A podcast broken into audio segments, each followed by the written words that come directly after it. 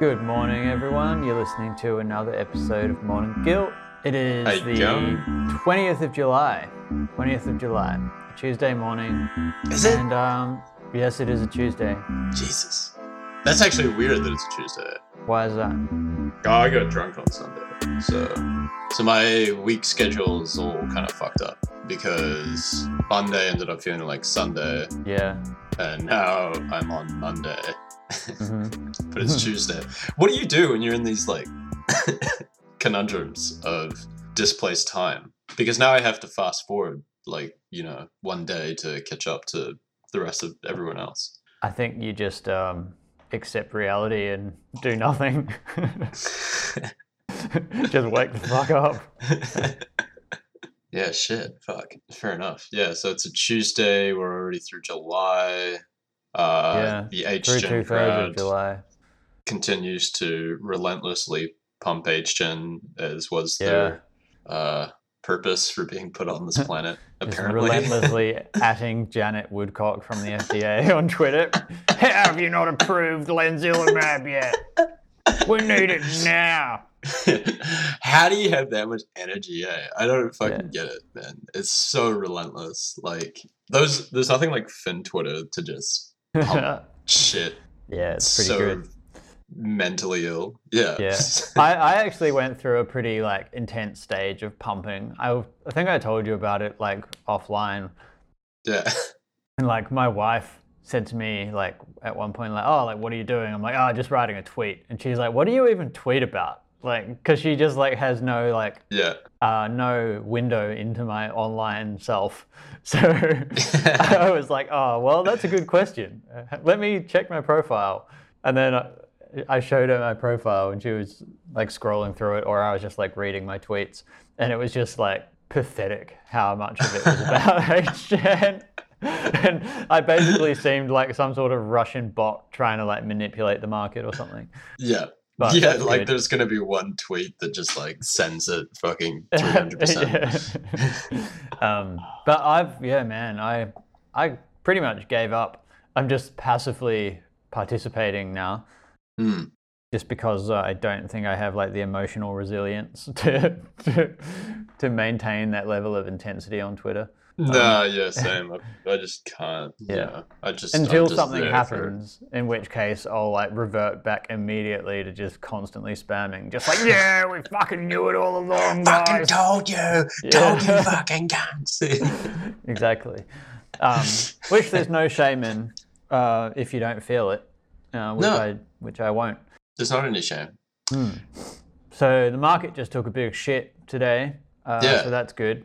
It's pretty I think. Yeah, I think we've gone through like a four percent correction or something.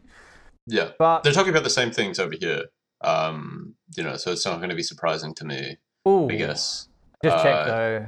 Futures are green, which is nice. Are they? hmm Yeah, it could be could be a bull trap, you know, before the um, before the correction. I just people are going to keep freaking about inflation until something happens. You know, I just feel like this is just this big cock tease, and everybody's just waiting for the skin on skin action or just metaphor going. yeah.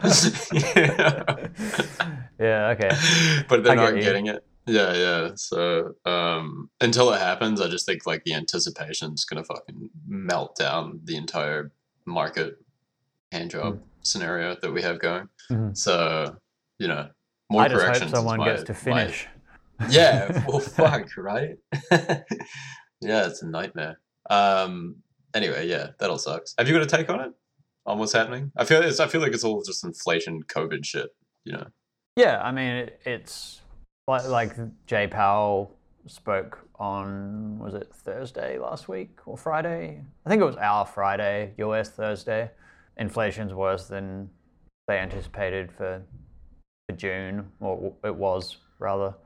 Um, Yeah. but I mean, yeah, I, I still think that it's largely like lockdown related and supply chain related issues contributing uh, to a lot of it. And even though there are like v- hugely mixed takes on this, I think the fact that there are a handful of services in like the CPI or a handful of products and services in the CPI that are like skewing it hugely is really like significant to think about. Like rental cars, hotels, flights, and like eating out or something are like Yeah. very high. There's like 25% increases or whatever.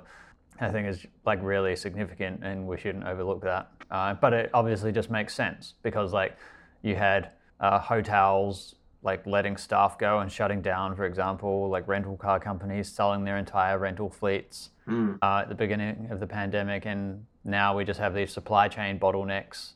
Um, like global shipping is slowing down, which is like been covered in a really interesting way on Odd Lots, actually, which is a wicked podcast to like keep Oh up yeah, I with was all gonna this shit for. uh, listen to that one. Yeah, yeah. Yeah. Um, so anyway, like, sure, there's some inflation, but I don't. I'm not wor- I'm not as worried as many people are. But then again, I'm just a guy on the fucking internet. So like, but that's my opinion. Um, Hey, everybody's just some guy. yeah, and I mean, as far as COVID concerns go, like, yeah, it's it is concerning.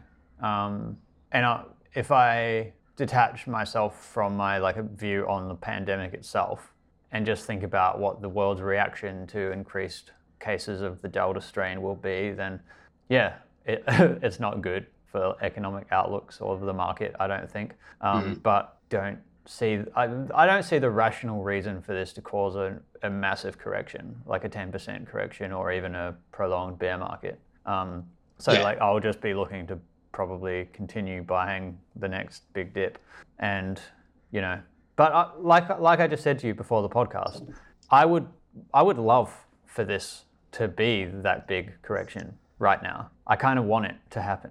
Um, Yeah. I want us to drop like 10 to 20%. Like I said, there are just not as many buying opportunities right now.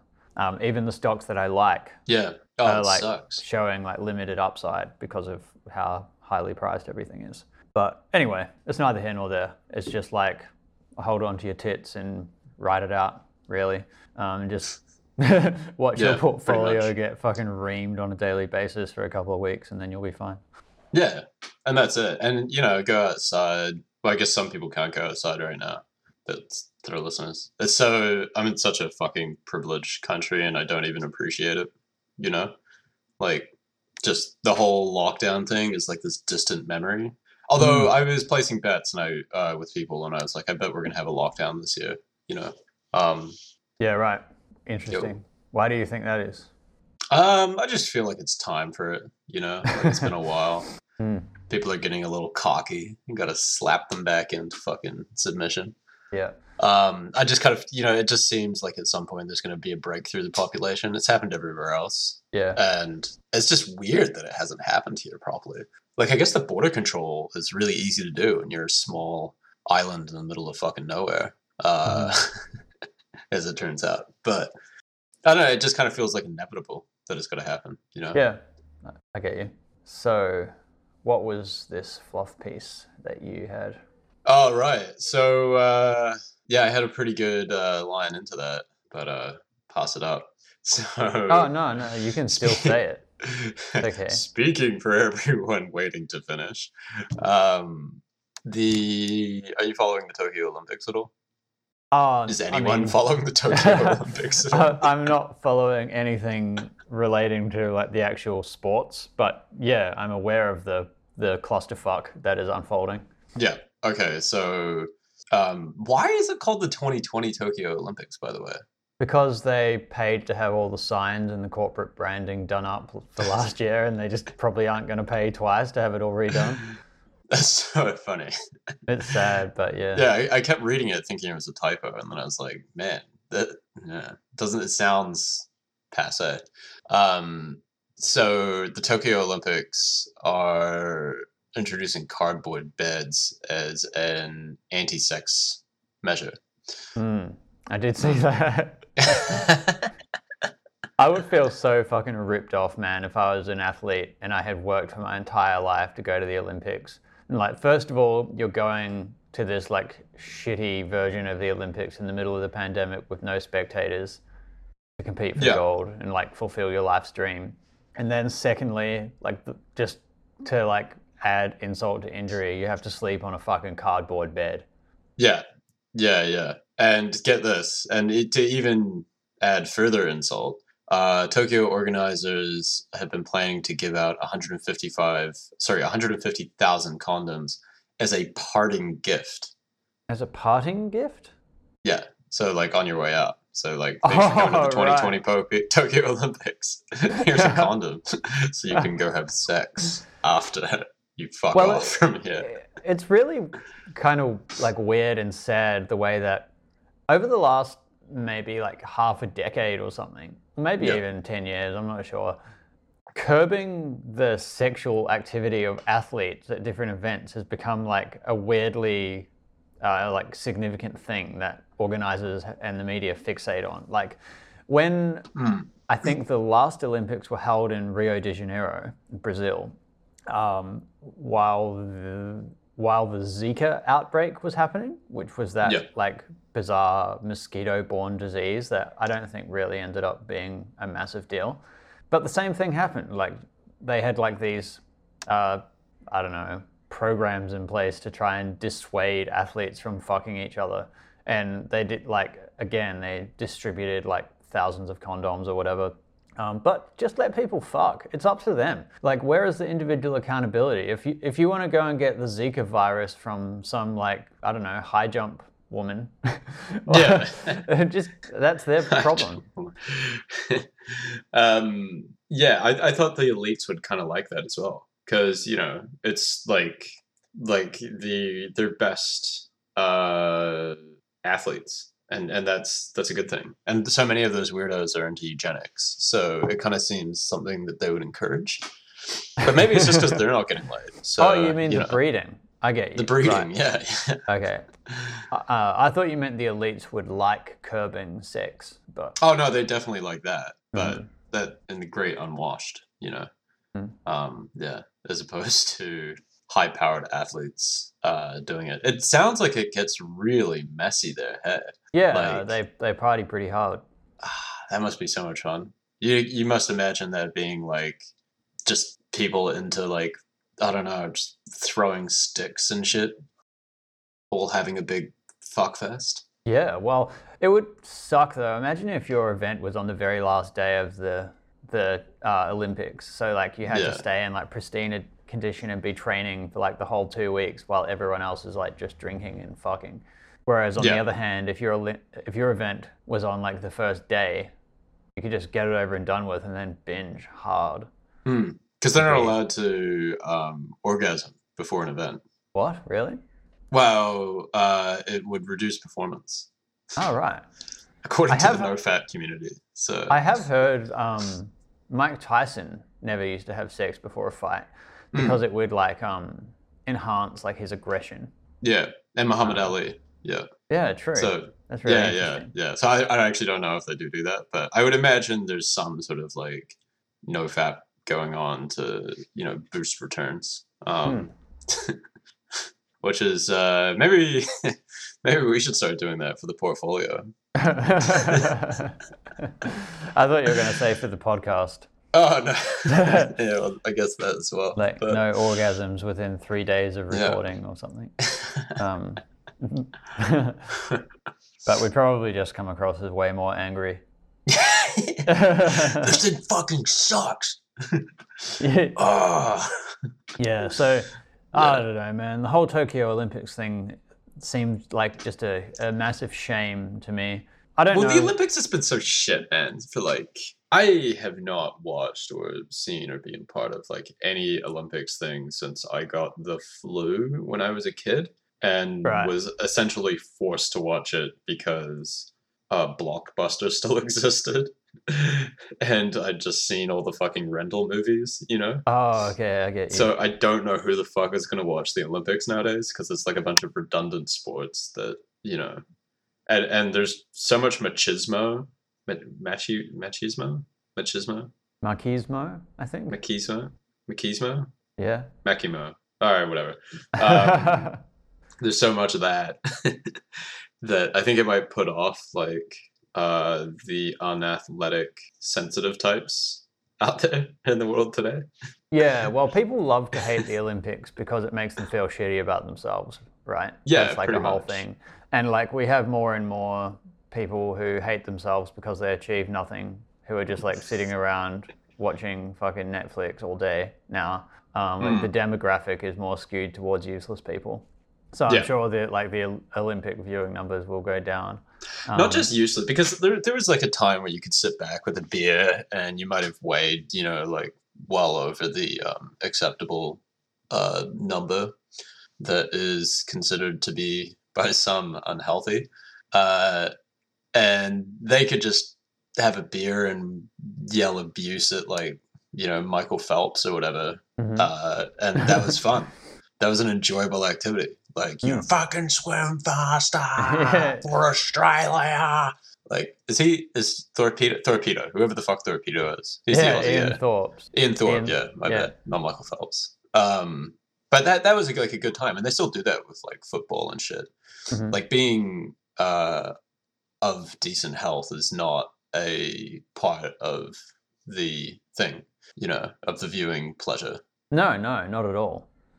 Yeah. I think the the main distinguishing, I guess, like variable is your like your self esteem because you can be like overweight and love drinking beer and love yourself far more Yeah. than you can be like a healthy yuppie who like um, is not one of the top five architects in your metropolitan area. Um, and Mm. so like I think um, yuppies with like high-minded aspirations who hate themselves because like they fall flat of their like ridiculous ideals are far less likely to watch the Olympics because they think that people who Oh, um, yeah. who pursue excellence in sport are like are less than them, you know.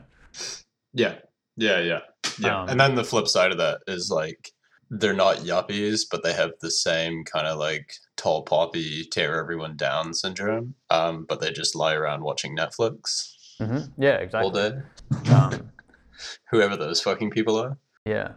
Something that really like bothers me is the the prevalence of like the term toxic masculinity now and the way that like excellence in things that could be considered like masculine like sport or things that require like brute force or violence Mm. like are considered like an undesirable outcome or whatever or like that you're like less sort of like I don't know morally uh, upstanding if you're like a great rugby player or something like Yeah. that.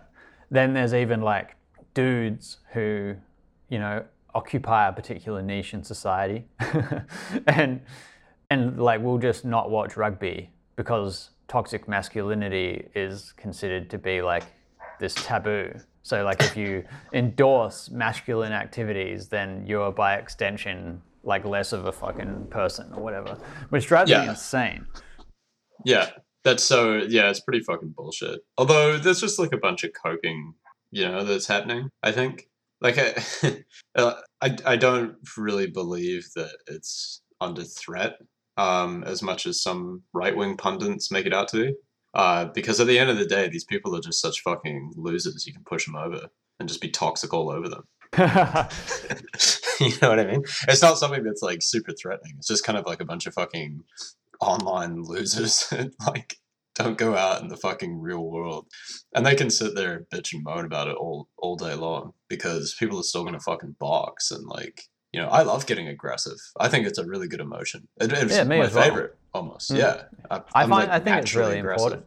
Like um, Oh fuck yeah. Yeah, yeah. playing playing sport competitively is one of the best things for my mental health because like it's such a great way to channel like the frustration and pent up energy and aggression that you sort of like develop in your day to day. Um, Like so when I'm playing basketball, there are times where you know like sure like I'll make excessive contact with someone from the other team or whatever, and like we can be aggressive towards each other, but at the end of the game, like I will always shake that person's hand and like thank them for the game. And like I Yeah. feel as though you actually leave on good terms. And in a weird way, the more confrontational, uh, I guess, interactions I've had with other players in sport have kind of made me respect them. Like it sounds kind of fucked up, but like there have been times where like I've come close to a fight in a game of basketball or whatever, and like in my mind, the next time I see that guy, I'm now going to go out of my way to be like kind and talk to him. Yeah, well, it's not. It's it's like a fucking display of respect. I reckon. Eh?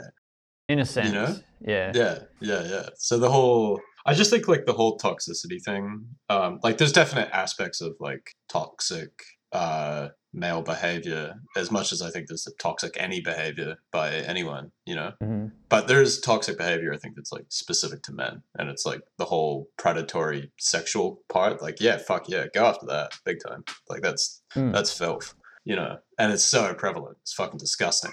Yep. So disgusting. That aside, uh, the whole aggression thing is great. They just don't get it. You know, you're sitting on the fucking side and it looks like, oh, it's so scary. But it's like, it's fucking sick getting like right up in someone's face or whatever, you know? And then you're right. And then you have that like mutual respect towards someone else, uh, which is dope, which is really Yeah. dope. Yeah. I think it's just, they're just coping, man. That's my take on it. They're coping. They're online, they're coping, uh, and they haven't got anything better to do. And they might have got bullied as kids or something. So, you know. yeah. So speaking of coping, Speaking of coping, speaking Right. of coping, this brings me to an article that I was sent Can we- by. just before you launch into that, Yeah, sure. um, where the fuck is the dialogue on toxic coping? Like, isn't that uh, exactly. That's you know? that's very. It's a brilliant question. There is no Yeah. dialogue on it. Um, I, we should And- make that a thing. You know, well, going after toxic. we are the dialogue on toxic coping. Oh, well, there we go. You Okay. know, like where is the the, back for that. where is the dialogue on shooting down people who achieve things? Yeah, like, exactly. like, that's fucking horrendous, dude. yeah, And and that's uh, that that relates to what I'm about to talk about. So right. Um, okay. one of my friends, Bertrand, sent me this amazing article, um, and I got really excited after I read it because I was like, yeah, I'm going to share it on the podcast, etc. Uh, and like told you vaguely about it, and you were like, dude, I've already talked to you about that. Like I've read this, um, Yeah, but w- we should try sort and of find that one. So because it's, I I also have a pretty shitty memory that has a lot of dream elements in it. So I don't I don't know. Man. I could have just fucking dreamt the entire thing. right. I've definitely read the article, but I haven't seen what it's about. So I, I'm interested to hear your perspective as someone who actually knows the source material. Yeah. Well, um, I have a feeling that we probably spoke about this on the podcast, um, but not in like a super thorough way. Hmm. Um, so we kind of just agreed, like, yeah, well, we'll we'll do it again because at the very least, it provides like probably a framework for a really interesting conversation, and we can we can spin off into whichever direction. Um, but yeah, so for our listeners, uh, the, the title of this article is called The Michael Scott Theory of Social Class, referring to Michael Scott, the main character of the American version of The Office, which many of you will probably be familiar with, as I am intimately, uh, and Damon is not. So this article was written on 22nd of January 2021 um, by Alex Danco on his uh, on his Substack. It basically tries to lay out a a sort of framework of class stratification and claims that the office, whether intentionally or not, provides like a really great sort of illustration of this um, or like a, a lens to see this uh, class stratification through. For people who haven't watched The Office, I'll give like a really brief overview of, I guess, the concept of the show and how the story plays out. So um, it follows the manager of a uh, regional branch of a paper company called Dunder Mifflin. The manager's name is Michael Scott. Um, they live in a uh, small town called Scranton, Pennsylvania, um, and they work in a really mediocre, understated office.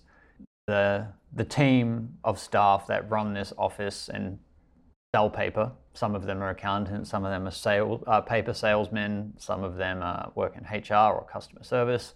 They're like essentially the ultimate collection of nobodies and average Joes um, from all different walks of li- walks of life, um, and you know they're meant to represent the, I guess, cliche American workplace. Hmm. The Office. Exactly. Yeah, the Yeah. office. And Alex Danco's article uh, borrows from another guy called uh, Venkatesh Rao, who laid out a theory called the Gervais principle, Uh, he drew that from the UK version of The Office, but Alex Danco here, I think, simplifies this and I think does a pretty good job of explaining it. So he basically says that in society, as well as the show The Office, people are divided into three categories. And if you think about these categories as fitting into like a pyramid shape, uh, the peak of the pyramid uh, is occupied by sociopaths, which is not necessarily a negative connotation, uh, but it just means that these people are, are ruthlessly capable, are generally intelligent, um, and generally have little empathy for the people who achieve less and occupy the categories of the pyramid below them. Um, the people in the second and middle tier are called clueless, um, and these are people who are sort of occupied by middle management and people who are aspiring for power but are less capable and will likely never achieve it. And these people are characterized by delusions of grandeur and insecurity that leads them to constantly be posturing uh, both towards other people in their group, their clueless peers, uh, the sociopaths who occupy the space above them, and then the losers who occupy the space below them, which are 80% of people.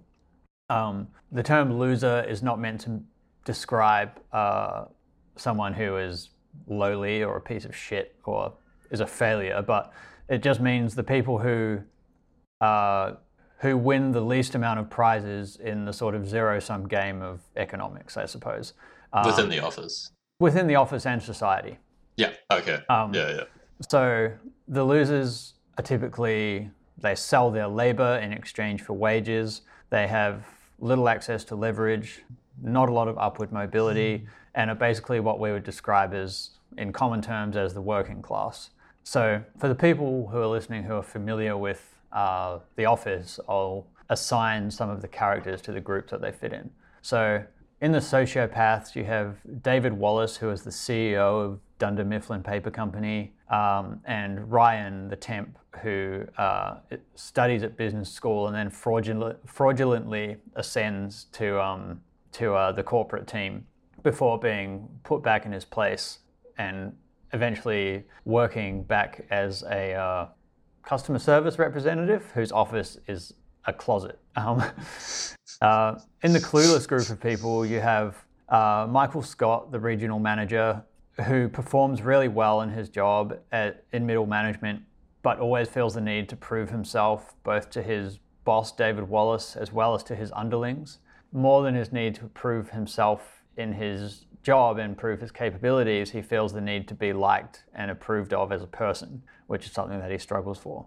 Um, then you have Dwight and Andy, um, two others who, uh, at different times, dip their feet in management positions and sort of have to dance in and out of being um, kind of a middle achiever and someone who aspires for management um, and is constantly trying to uh, present themselves as very capable, even though they might not be. Um, then amongst the losers, you have the likes of Stanley, Pam, Daryl, uh, and I would include uh, Oscar, Kevin. They're, these are, yeah, I won't go into the, their um, the way that they fit into that role in the show because it might be mm.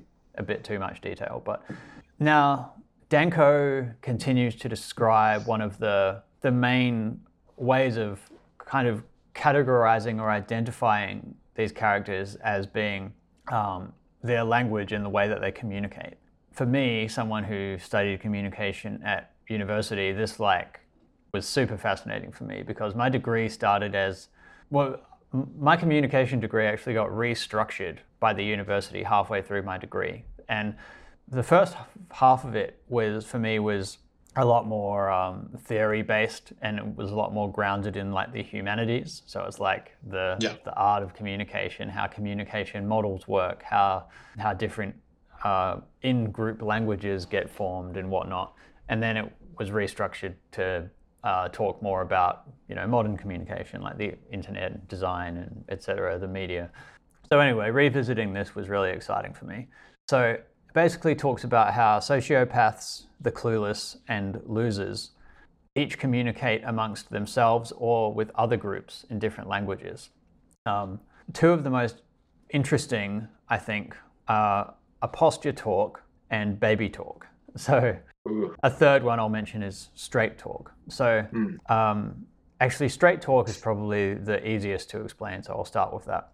So because sociopaths and losers, for their own reasons, are sort of clear-minded and see the world how it is, and they see their place in the world without much delusion, they tend to use straight talk. So sociopaths understand their capabilities and they understand that other people below them um, are less able than them and that they don't need to pander to their feelings when communicating. So a sociopath can speak to a deluded person or a loser uh, very directly and communicate what needs to be said without um, mincing their words. Um, similarly, a loser will communicate upwards or amongst their own group with straight talk because they understand their place in the world. And I'll also emphasize that just because a loser uh, understands their place and they are in the sort of lower tier, it doesn't mean that a loser can't be successful, right? So a loser is just someone who's, um, how do I put it? Basically blue collar and is happy to work, happy to put the hard yards in and start a business, earn money. But what separates them from uh, the clueless is that the losers are not deluded about their place in the world. Yeah. The losers are not trying to ascend to the um, the top of the Caviar pyramid. and Dom Exactly. Perignon, Yeah. Um, Galas and shit. exactly. And Yeah, for that reason, losers also use the language of straight talk. Yeah. Now, the clueless, the middle tier, exclusively use posture talk.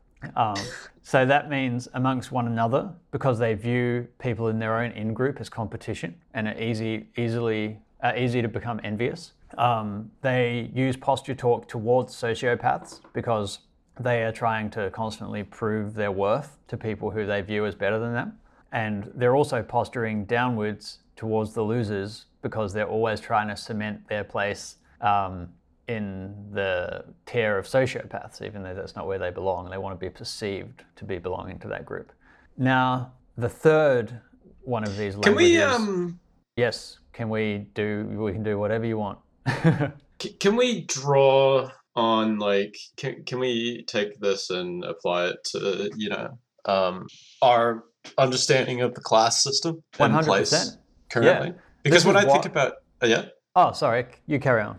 Uh, it, I was just thinking about what you're saying, and it kind of reminded me of our yuppie conversation that I had maybe it was, Exactly. like two episodes or whatever ago. Um, and just how much it's it's about prestige and that Mhm. currency economy, you know, Mhm. and like that's effectively what you're trying to do is make use of uh, worthless currency as a dick swinging thing. Um, but it doesn't buy Yeah. anything. Oh man, this is so fucking good. It doesn't Yeah. buy anything with like tradies or anyone that isn't within that very small subset of the economy.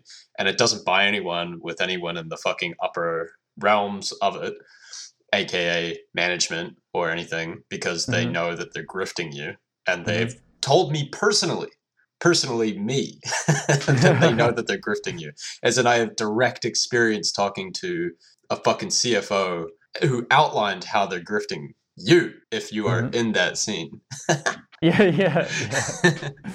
Um, not even like you as a general term, like literally you, you know, you as an you individual. as an individual, not you Hayden, but Yeah. yeah, you Yeah. listening if you're trying to do that, which I don't think any of our listeners would be trying to do. But uh, so you, you can't listen to this much modern guilt and like not be indoctrinated um, with our opinions. Well, yeah, you're totally right about that, and that's what what captivated me so much about this. Yep. Like, so you know, the office is a perfect analogy for our our social class system, and um, the next uh, step in what Danco outlines actually elaborates on what you just said. So, like, this is working well. So, Yeah. uh, next, he borrows from a guy named Michael Church, who uh, wrote a summary of the American social class system. Uh, and he also divided his system into three categories, which sort of align with um, losers, the clueless, and sociopaths. So, uh, Michael Church's three ladder class system had uh, labor, which is losers, educated gentry, which is the clueless, and elites, who are the sociopaths. And Perfect. he Yeah, exactly. So he has these letters kind of aligned in like a diagonal sort of um, format. And for uh, our listeners, I'm going to link this in the show notes so you can go and have a look at the images uh, which accompany this article, which do a great job of helping to uh, understand it. So where uh, Labour is like a vertically aligned ladder on the far left, the educated gentry is in the middle and kind of overlaps with the top half of the Labour ladder, and then the elite ladder is on the far right um, and doesn't really overlap with the Labour ladder, and but does overlap with the, top half of educated gentry. Um, and each of these ladders have um, different uh, labeled steps, which I'm going to uh, read now, which I think are quite interesting. So, uh, starting with uh, labor from the bottom up, we have tough jobs which pay hourly and in tips and are typically in service positions. Um, second step up, we have uh, blue collar jobs which are stable but require you to have a sort of like lean lifestyle. After that, you have high skilled labor that does have barriers to entry, like technical or vocational colleges. So you might be, mm. um, say, on a, on a road crew, so you need a certificate to do that, or you may be um, an electrician with your own trade business. And the next one up is labor leadership or business owners. Uh, so people who have ascended to the sort of top of the quote loser category um, but these are people who probably own their own house, they may even own multiple properties, and they actually live a pretty good life, but they're not deluded about their place in the world and they don't actually aspire to acquire power. Mm. So, now looking at uh, the clueless or the educated gentry from the bottom up, uh, we have transitional gentry. So, people who um, are generally the first generation of their family to uh, attend and graduate college probably from a working class background, but have started to delude themselves in terms of their place in the world because they've left school with a college degree and then now they uh, seek to start to accumulate some sort of power. Mm-hmm. Uh, the second is the upper middle class, who are university educated professionals. Um, they are probably in managerial positions or white collar industries. They might work in, uh, in accounting or marketing and typically live in these sort of inner city suburbs. Yeah. Then we have elite creatives, which I think is when this starts to get really interesting. So yeah, right. These, these are people who have PhDs in the arts. Uh, they are quote blue check marks on Twitter. Um, they are opinion and thought leaders. Um, oh God, I hate that term so and much. then you have cultural leadership, which they describe as New York Times op-ed level. Um, yeah. Uh, on the elite ladder, the first step is transitional elite, junior bankers, aspiring founders. Second step, the working rich, executives. Third ladder, uh, third step rather, is old money. And I love this one, the last letter. So the most powerful people amongst the elites or sociopaths are the barbarians. So these are people who are so powerful that they essentially roam and conquer. Like Bezos and exactly others. Yeah, yeah. they they live essentially beyond the law or beyond the class system in general, really. Do you think Bezos um, is like a modern day kind of like Genghis Khan character? Or I think he that... would like to be viewed that way, yeah. I think he would as well. I don't yeah. I don't think he is personally. No, he's not uh, not not alpha. yeah, absolutely. Yeah. Um so the last step of this sort of three letter class system is interesting because um, or the last thing to outline, not using steps sounds confusing because I was just describing yep. steps. So the way that um, ascension up these individual letters is measured differs depending on which social class you belong to. So for the losers, uh, mm-hmm. money is typically the way that you measure where you are on. Obviously, if you start at the bottom, you're working uh, as a janitor or a, uh, a bar back, uh, you're not earning a lot up the top. If you own mm. your own business uh, as a tradesman and you own a couple of properties, you're earning much more. Uh, for the sociopaths, uh, it's generally power because if you're on the, the bottom rung of the sociopath ladder, you don't really need much money than you're already earning. So it doesn't matter if you earn more. Yeah. Um, Can we so, change that around though? Because it's like instead of power, I feel like job title because these people like Mhm. you know, job job titles their currency, right? Like I'm a I'm a VP at blah blah blah. Job title and job brand name. I would I would push back on that, and I'd Okay. say that for a legitimate sociopath, they don't want they don't give a fuck about the job title because they Yeah. understand that they are their capability uh, is extraneous to a job title. So like for them, I think Yeah. the job title is a side effect of their achievements. So I agree with you, but my observations and my suspicion, Mhm. uh, equally weighted, is that most of these people are wannabe sociopaths, but they're not. And that's exactly what I'm about to say. I no, I completely agree with you. So yeah, even in even in uh, the sort of corporate world, you still have people who are clueless but manage to fail upwards. So you still Yeah. have insecure people who do cling to job titles who manage to sort of like drift out of their rightful uh, class uh, tier. Um, yeah, so the for our middle letter, the clueless, the way to measure their position on the letter is the level of detachment from reality that they experience. That doesn't necessarily mean like that all of their views and the things that they hold important are insignificant or not relevant. But what it means is their level of detachment from economic reality. So um, as you ascend the level of cluelessness, where you depend more and more on deluding yourself and others in terms of in, as a way to establish your own like self-actualization, you are less in tune with the harsh realities of the labor class. You don't understand the world through the lens of having to like sell your labor in order to make a living because you are one of these people who has have had the privilege to graduate with a college education and move into either like the creative industries or the the white collar uh, industries, and that's why at the top level of this letter you have New York Times op-ed level, which often Yeah. read, as you know, as people who are completely out of fucking touch and uh, are essentially mentally ill. Like often the op-eds in the New York Times just sounds like the ramblings of a schizophrenic. Do you think they get paid very well though for that sort of shit? Like, I, I can't imagine they're churning in big bucks or whatever. Well, you hit the nail on the head here. They don't. yeah, And that's why the the measurement of success on the labor ladder is money, but the measurement of success um, on the educated gentry ladder is detachment from reality, right? So like for them, it doesn't even matter. They don't care because Yeah. like all that matters is that by writing those pieces, they're signaling their status. yeah, right, okay, yeah, Um, pretty much.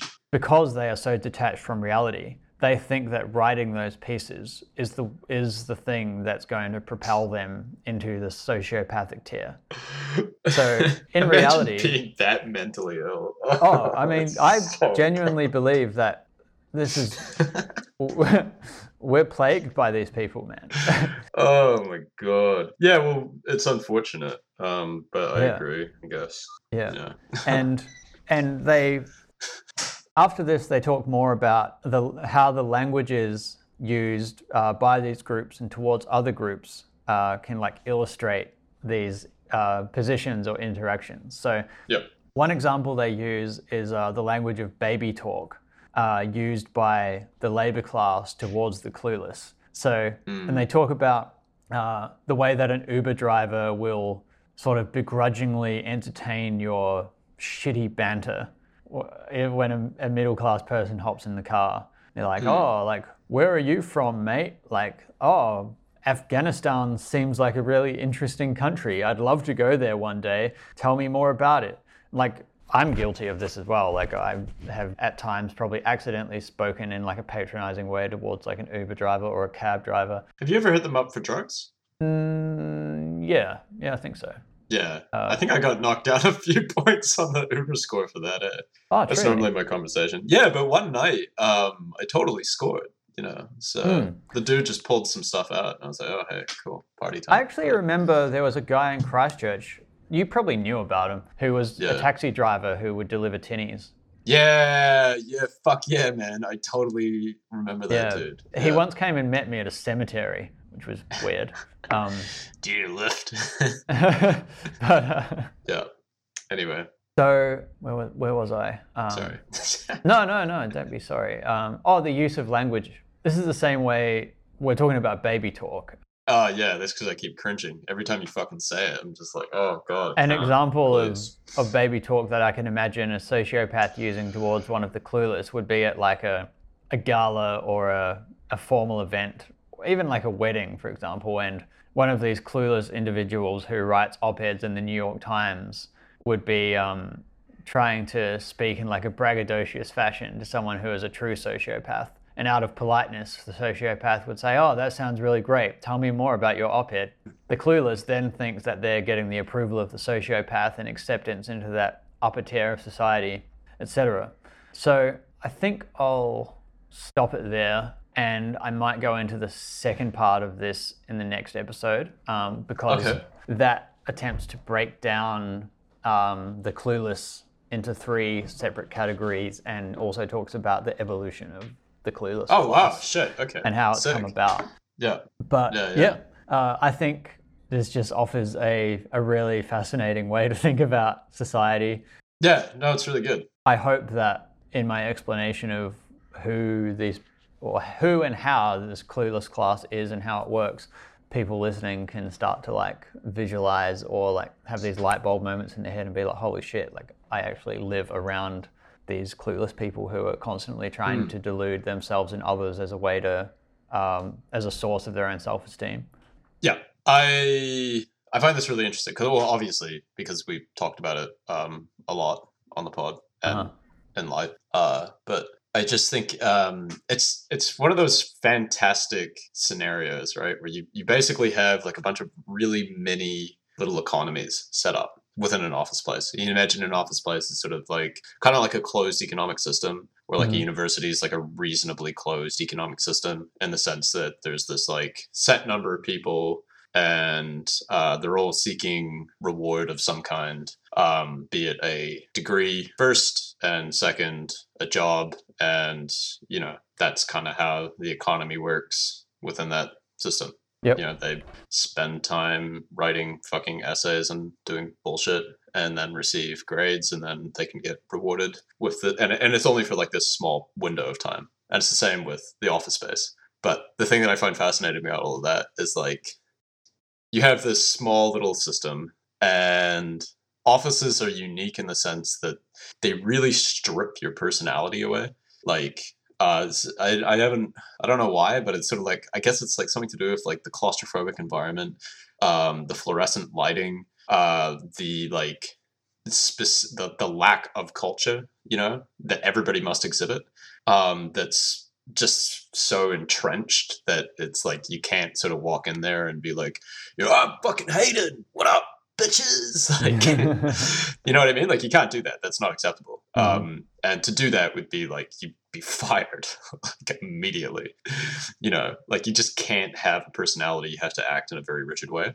So and everybody's going after the same gains and the same rewards right? So there's going to be this natural predatory behavior because that's just what happens you know when you have a finite number of rewards that can be given. Um, and people are just going to start fucking stabbing each other in the back and being petty and everything. Like that just you just can't get away from that within any human system. So i think like you end up with this clusterfuck of people uh, effectively having their identities removed and then like doing whatever they can to kind of grab hold of some kind of identity within the very narrow bandwidth that they're allowed to have one and that Mhm. manifests itself in these sort of like office archetypes that occur that give Yeah. birth to shows like the office and um, the one i enjoyed was office space yeah, right. um, I've never know, watched Office Space. 2000s movie or whatever which is the same fucking thing it's just about like all these office characters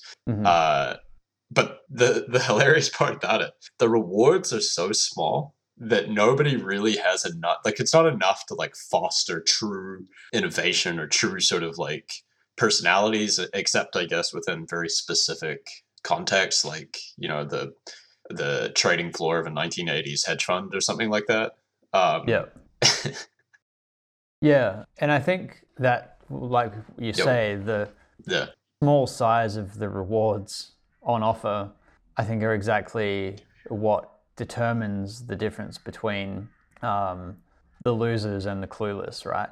Because like Mm. the losers understand the reality of their situation, and um, like Danco describes in his article, they're clear-eyed, uh, which is what allows them to be able to talk straight amongst themselves. Whereas the the deluded or the clueless, first of all, can't recognize that the goals that they're pursuing within the office are insufficient for sort of like obscuring the identity and Mm. but it also i think at the same time like deluded in the sense that if they get these small prizes then they will uh, they'll be able to ascend and that's actually not what happens like No, you never do.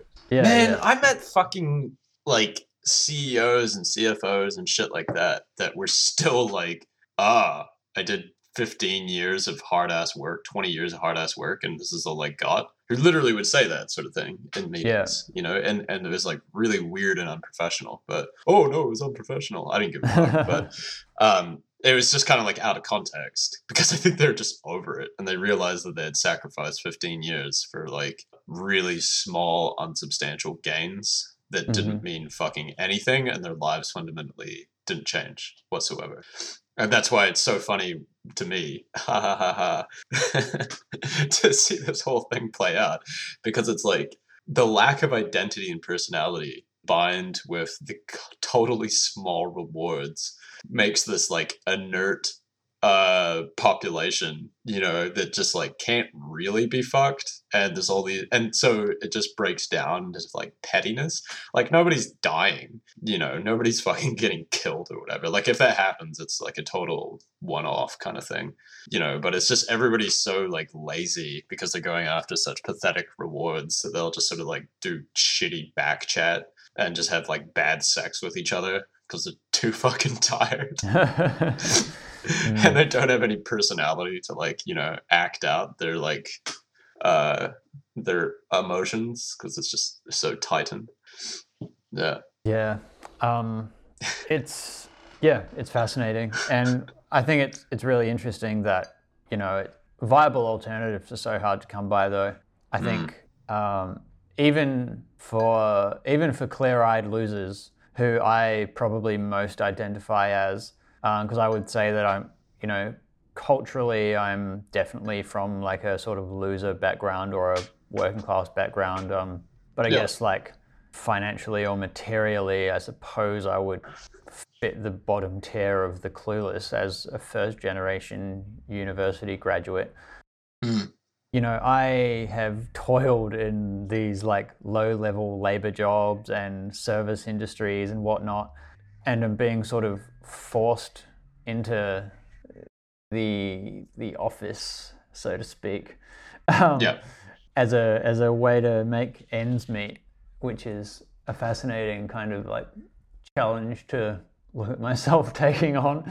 yeah yeah And I guess like the way that you describe the office and the shredding of identity and the lack of culture and essentially the lack of hope in that setting, it makes me like wonder, you know, like is it are you best off to just remain a loser and just go in there and just understand what you are and where you are and do the bare minimum and leave at the end of the day? Or like do you think you can still get the most out of trying and trying to find something out of it? well my take is that it's a very gameable system you know hmm and it doesn't work anywhere like what people think it does. So, because there's this whole bullshit about the meritocracy, and it's like your pay will be some function of your ability to output work plus your relationships with your coworkers or something like that, which is normally like a minor part of it where it's like we evaluate performance based on input, you know, but that's bullshit. Right. So, like, I think if you go in there with eyes wide open on the fact that it's not going to be anything like that and that you can probably just like bullshit your way right up really fucking quickly hmm if you can be fucked uh and that aggression is a really positive tool i said it motherfuckers Yeah. um one of our dear friends uh rose very quickly through his organization um and was hyper aggressive about it. Like, if you don't give me a pay rise, I'm quitting and I'm gonna go work for your fucking competitor. Yeah, yeah. So Yeah, you yeah. know, it's like I think it's about, and but the problem is you don't have much capital in terms of like bargaining power when you first get Mm. in there because there's just this big big flow of labor, and they're like, well, if you fuck off, we'll just get someone else, you know. And once you're more entrenched, then you have capital, and you can Mhm. really fire back because it's a real pain in the ass to hire people. Um, and that's your bargaining power. So I think you have to be like totally aware of the realities of the situation and that to have true bargaining power you have to like be aggressive. You have to be very aggressive. Um, Mm. that doesn't mean you can you know run in there and be like oh you fucking cunts give me a pay rise. But it just means that like you you can say no and uh, it's less of a master slave uh, dynamic than a lot of people seem to feel it is by which I Mhm. mean a lot of people think like, oh, I could never, never upset my boss because then I'll, I'll lose my job and and I'll be destitute and homeless and you know it'll be awful and uh, all, all praise the the mighty boss, you know. Whereas So you, you, what- you can tell your boss to go fuck themselves. So Which approach do you think offers people the best opportunity to find like spiritual fulfillment or like some shred of salvation? So say like they've made. I really enjoy being a contractor. So But, um, yeah, yeah. Yeah.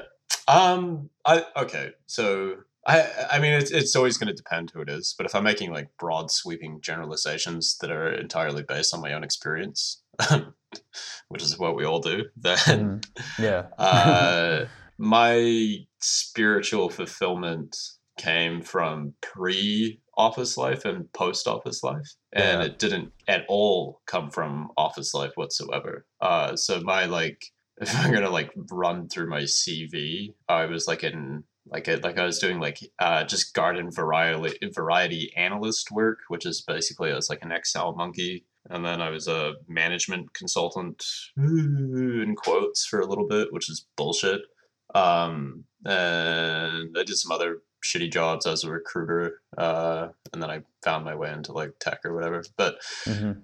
all of those jobs are bullshit. They all fucking sucked. The only one that was good that offered any resemblance of like, um, yeah, the, the only job I've ever had that offered any sort of spiritual fulfillment within an office context, and even then it's kind of sucked ass, uh, was when I effectively joined like a cowboy company and they gave me this ridiculous offer that um, was ended up being total bullshit. But like they're like, you know, you can do whatever you want, and if we we've got this shitty app, and if you can make it make money, then you know we'll give you shares. So that was great.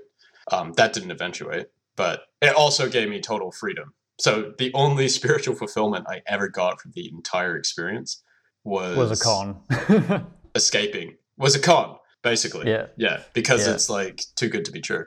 And the other thing I think is important for people to understand is that when you're within the office context, you're very protected from the world. You don't have to worry about lawsuits or fucking people coming after you. When you're not in that context and you move out of it, um, it's the big bad world, right? Of like uh, anything can happen. People can sue you and shit, uh, which um, it has happened to me. And but I, I like it because it's aggressive. Like, yeah, come at fucker. Like, you know, it's fun. So um, I don't know, man. It's that's a really long-winded way of basically saying like I didn't get any spiritual fulfillment. In fact, I had friends over uh, last week and we were drinking and railing and having a good time. And Mhm. uh, I got asked the question because I've, I've to, to the listeners while I'm just describing my background here. I effectively like haven't had a job in like four and a half years. Um, I've done like random contracts here and there, and that's basically it. So they were asking me like, oh, you know, do you ever get depressed or whatever, um, and or like fall off the rails? So we were talking about a, another friend of ours that basically can't, you know, falls and has like long periods of not having work uh, because of the nature of what he does um, and falls off the rails really hard into like just bouts of alcoholism and whatever. Uh, and um, I was thinking, no, you know, like the the only time in my life where that's happened was when I had a fucking nine to five because it just Mm. removed, it took away everything that I had, you know, like personality. And it sounds so dramatic and like flaky and shit. I'm sure a lot of people would listen to this and just be like, shut the fuck up. Like, that's such a such a stupid thing. But it, it was like, man, I've had bad shit happen in my life. Like, you know, th- this was fucking horrible in comparison Mm. to, to me personally, because it took like my sense of individuality, my sense of freedom, my sense of like uh, what's possible, creativity was gone, my social relationships broke down. Um, you know, like it was really fucking damaging. I've had to go through fucking like lawsuits with the police, man. Like this was worse. I swear to Christ, you know. yeah, I'm yeah, like, yeah. you know, like I've, I've had like bad shit go on, like you know, and this that three year period that I was bouncing around corporate jobs was like the worst shit. Um, over a long period of time, it wasn't like every day was horrible, but every day was bad, and the cumulative effect of just like that stripping of identity and everything, I, I didn't see any sense of spiritual fulfillment, and that was looking up at CEOs, CFOs, fucking at the tops, basically, you know, and being like, okay, if I work really hard over a long period of time, maybe I could get to this level. And seeing how fucking miserable they were. One of the CEOs that had an old company that I was at uh, was just a fucking miserable cunt. He like started as a um, miner, like literally mining coal, Mhm. and then became like the CEO of a fucking energy company. And then, he, but he was just a cock. He was just like, oh yeah, you know, I just come to work and then um, go home, do some Pilates with the wife, and uh, make sure I get a good night's rest and back in the office. And uh, I think I asked him, I was like, oh, so where do you see yourself after this? Uh, and he was like, oh, I just, you know, just want to keep doing the same thing and do right by the shareholders. And I just thought, God, listen to this fucking prick. Honestly, there's just nothing here. Like his life is terrible. He was just like a robot or something, you know? Well, and like, do you think though that he found some sort of peace? no, dude, not at all. No, it, It, it, wasn't like, like, he did. no. Okay, well, I'm not doing justice to just how like Okay, brain dead it was. Like, right, yeah. it wasn't like talking to someone who found peace. It was like talking to someone who was like burned out from stress and like couldn't cope and like okay. you know, basically was just tired, like big bags under his eyes, and just like tired and just sort of like sniping at the fact that like the board and people were on his ass, and you know, he was sort of like constrained within his role as CEO. You know, you don't have like mm. this ultimate freedom because the board beats down his ass. He can only write, which is weird for a company that they're like a multi-billion dollar company. He can only write a three million dollar check, and that's it, without clearing it with shareholders and the board and everything else. So no, no, no. I think his life sucked, and he didn't feel like he was making enough money, and he was on like a million dollars a year salary. So you know what I mean? Like Hmm. he's still stuck, is what I noticed, and Why and would he you- was. Yeah. Why would you stay at that for more than two years? Like, imagine if you if you were a CEO in a company of that size and your job sucked that much, but you had made a million dollars a year. Like, why carry on? You Oh, know they what get- I'm saying? They It's get the expense creep, you know. That's not hmm. enough, and Yeah. and like it's just the expenses just rack up further they get used to a certain lifestyle that's they've built their whole social scene around that so you know but the point point i was trying to make i guess is like at the fucking high rungs it was shit at the middle rungs it was shit and at the low rungs it was really shit and so there was at no point within any hierarchy uh, within any company that i was in that i was like wow this is good uh, this sounds fulfilling. It sounds like a lot of people are just doing bullshit jobs, which is why David Graeber's piece on bullshit jobs just resonates so much. hmm so I don't have any fucking good advice. I'm kind of like a cynic though, and I've had a bunch of shitty experiences within those environments. So I'm sure that there's, you know, my perspective is entirely colored from like a profoundly negative series of events for about three years. Um, I'm sure there's other people out there. There's enough people doing it. I'm sure they're getting something out of it. Hmm. You know, Yeah, I sometimes wonder as well. Obviously, like your experience is your experience, but I wonder when it comes to myself how much of the things that I hated in my early 20s were just a result of me being in my early 20s. So, like, I had a couple of jobs which I, I can look back on and say felt like a living hell. Um, but I also know that at the time, like, I was probably an alcoholic. Uh, I was addicted to smoking. I didn't even know who the fuck I was in terms of like my identity. I probably abused drugs, etc. You know, like I, I could keep rattling off things that were probably wrong with me as a person. um, Yeah. Or, you know, wrong is subjective. What's wrong Hmm. for one person might be right for another. But, you know, and I wonder how much would be different if I either like got into those jobs at a later point in my life or if I was just different as a person. So, Yeah. like that, do you think that that's like possibly the case for you as well? I do more drugs now. Yeah, right. Yeah. Well, my life didn't change that much. So, so okay, so I basically was forced from the office world um, because of like legal stuff uh, that that was. You should also me. point out that it wasn't your fault. Yeah. It wasn't my fault, but, I, but yeah. it was also a positive thing because it was me Mhm. uh, suing basically the boss. So I- you know, I'll just I'll just uh, step in here for you for like one minute and just say that like Damon has been like slightly vague in the last ten minutes about some lawsuits, but there is no blame to assign to him here, and he is not some Oh. sort of shyster.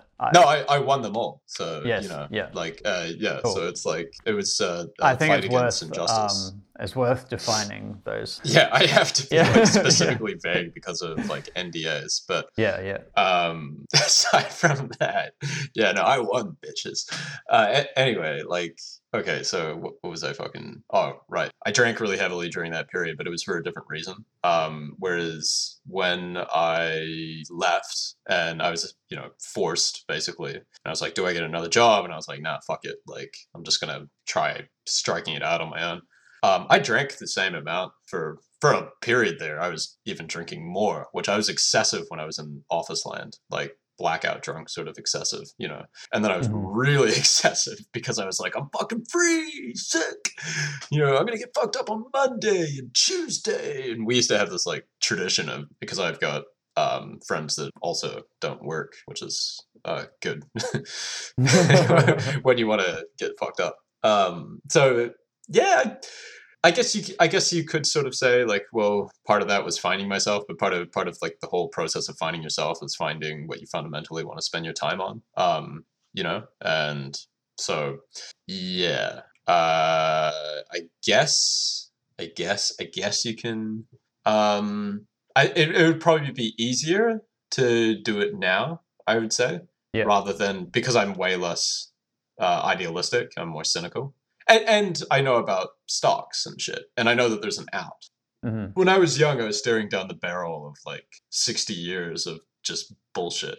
You know, Yeah. um, when I started trading in around 2015 or something or 2016, I was like, oh wow, I can get ahead. You know, so and that was kind of like more towards the end of everything. Mhm. Um, yeah.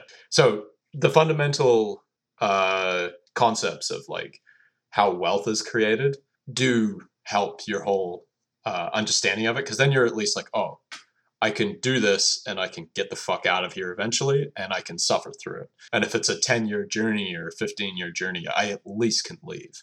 Yeah, yeah. And I think also the idea that whether you're getting paid like a salary or paid hourly, that you're not just selling your labor, but the thousand dollars I'm making is actually in reality more like four thousand dollars I'm making because of well, how you're going to use that thousand dollars. You know, um, Yeah. it probably makes it a lot more palatable. But I don't know. I mean, work work for me definitely is in that regard. Even though sometimes I struggle to um, remind myself that. But Yeah. Anyway, um, if you haven't listened to our last Patreon episode, go to patreon forward slash modern guilt. Listen to us talk about stocks and the market. Um, we'll talk about some of our picks, etc. Uh, you get that bonus episode once per month for five US dollars, and you get to support the pod. If you want to hit us up on Twitter with suggestions about the uh, topics to talk about, or feedback, or any questions, or whatever, uh, Damon is modern underscore guilt. No, guilt underscore modern. Guilt underscore I- modern. Yeah. yeah. And I am why worry underscore oh wait. We Uh, love hearing from a- you guys. Yeah. Give a like to the uh, HGen crew who are going to be spamming Twitter until they get what they want. Mm. If you uh, Yeah. if you listen to to many, this week is the week. But we'll see. But they've been saying that for the last six fucking weeks. Yeah, Yeah. but hey, I'm I'm hoping, you know, fingers crossed, I can we can we can all celebrate. Yeah, yeah, together. We can breathe out. Oh, thank fucking Christ. All right. Uh, thank you for listening, everybody. I hope you enjoyed the podcast. Um, we kind of got like a bit weird in this one. I feel we got kind of like deep. That's cool. No problem. I dug it. I Yeah, fun. yeah. I enjoyed it as well. I feel Yeah. like maybe it started to feel more like just us having a conversation rather than a podcast. But Oh, we had a whole episode about that though, where we were talking about depression. You know, people vibed on it, so yes. maybe you'll vibe on this. Maybe you That's won't. If you true. don't, then uh, I'm sure you're still not listening to this because you've probably turned it off and gone about your day. So And um, if we have any Olympians listening, let us know how your uh, attempt at fucking on the cardboard bed goes. We'd like to hear. I'm sure that that's. I'm sure that athletes don't listen to Modern Guilt. They probably listen to like really motivational stuff. But anyway, uh, let's call it. See you later, right, guys. Thanks for cool. listening. peace.